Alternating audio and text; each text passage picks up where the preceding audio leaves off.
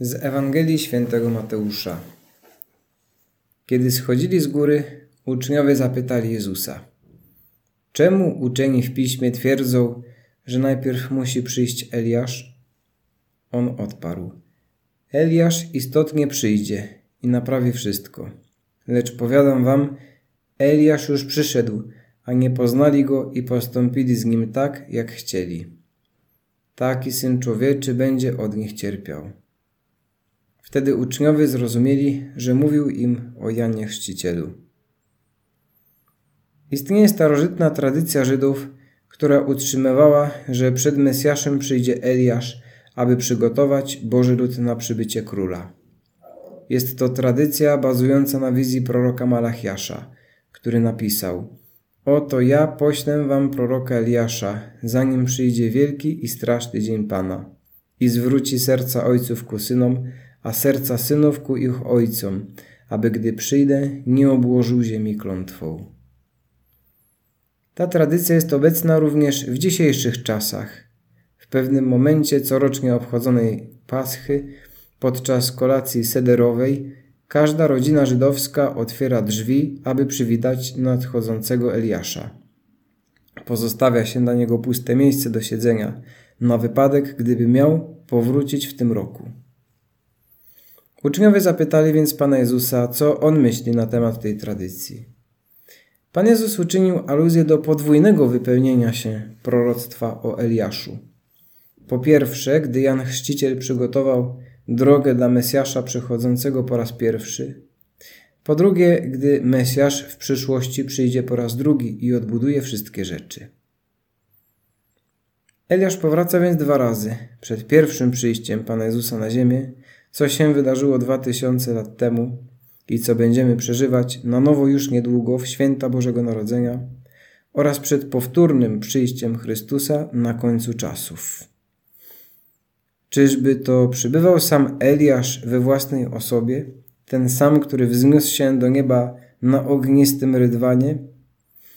Wiemy, że nie, że Jan Chrzciciel nie był Eliaszem, ale że przyszedł w duchu i mocy Eliasza, jak oznajmił to sam Archanioł Gabriel kapłanowi Zachariaszowi. Co to znaczy przyjść w duchu i mocy Eliasza? Kim jest duch Eliasza i skąd pochodzi jego moc? W historii Jana Chrzciciela widzimy nieustające działanie Ducha Świętego. Jan Chrzciciel był największym spośród synów ludzkich, Właśnie dlatego, że jego życie było w całości natchnione Duchem Świętym, że rozpoznawał poruszenia Ducha Świętego, za nimi szedł i dlatego jego słowa miały tyle mocy, jego rady dawały tyle żaru zmieniającego ludziom życie.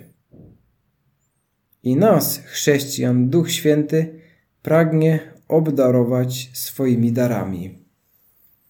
Dary Ducha Świętego są to niejako instynkty nadprzyrodzone, które pobudzają duszę skutecznie do tego, by w każdej chwili i okoliczności myślała i sądziła i działała tak, jak gdyby to czynił sam Chrystus Pan i Matka Najświętsza na Jego miejscu. Rzeczywiście, dusza, która daje się prowadzić Duchowi Świętemu, zachowuje się w każdej okoliczności zupełnie tak, jak gdyby uczynił to Jezus czy Maryja, to znaczy po Bożemu, a więc święcie. Dusza nie działa tak na skutek długich rozważań i głębokich rozumowań, do których nawet nie jest zdolna. Często byłaby mocno zakłopotana, by powiedzieć, a jeszcze bardziej by uzasadnić, jakimi motywami kierowała się w swoim sposobie działania czy sądzenia.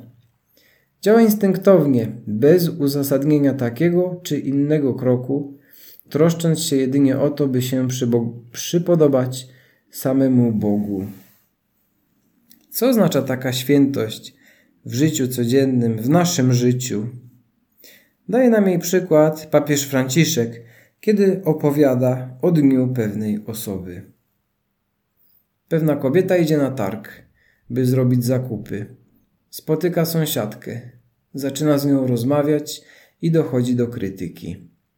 Wówczas ta kobieta mówi w swoim wnętrzu: Nie, nie będę o nikim mówić źle. To jest krok ku świętości, mówi papież. Następnie w domu jej syn chce z nią porozmawiać o jego fantazjach i chociaż jest zmęczona, siada obok niego i słucha z cierpliwością i miłością. To jest kolejna ofiara, która uświęca. Kiedy przeżywa chwilę udręki, pamięta o miłości Najświętszej Maryi Panny. Bierze różaniec i modli się z wiarą. To jest kolejna ścieżka świętości. Potem, gdy wychodzi na ulicę, spotyka ubogiego i zatrzymuje się, by porozmawiać z nim z miłością. To jest następny krok.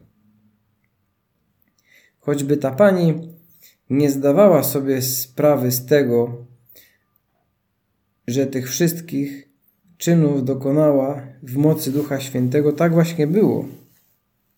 Chrześcijanin, który walczy o to, by być wierny, nie może obyć się bez tego uświęcającego wpływu Ducha Świętego. Dlatego przyzywajmy Go często, codziennie w modlitwie. Przyjdź Duchu Święty, o Stworzycielu Duchu przyjdź. Prosimy Cię o światło, byś oświecił nasz rozum. Prosimy Cię o siłę, byś wzmocnił naszą wiarę. Otwieramy przed Tobą nasze serce, byś, byś oczyścił nasze uczucia. A wszystko to nie w jakichś abstrakcyjnych rozmyślaniach, ale w poszczególnych, łatwych i trudnych sytuacjach naszego życia codziennego.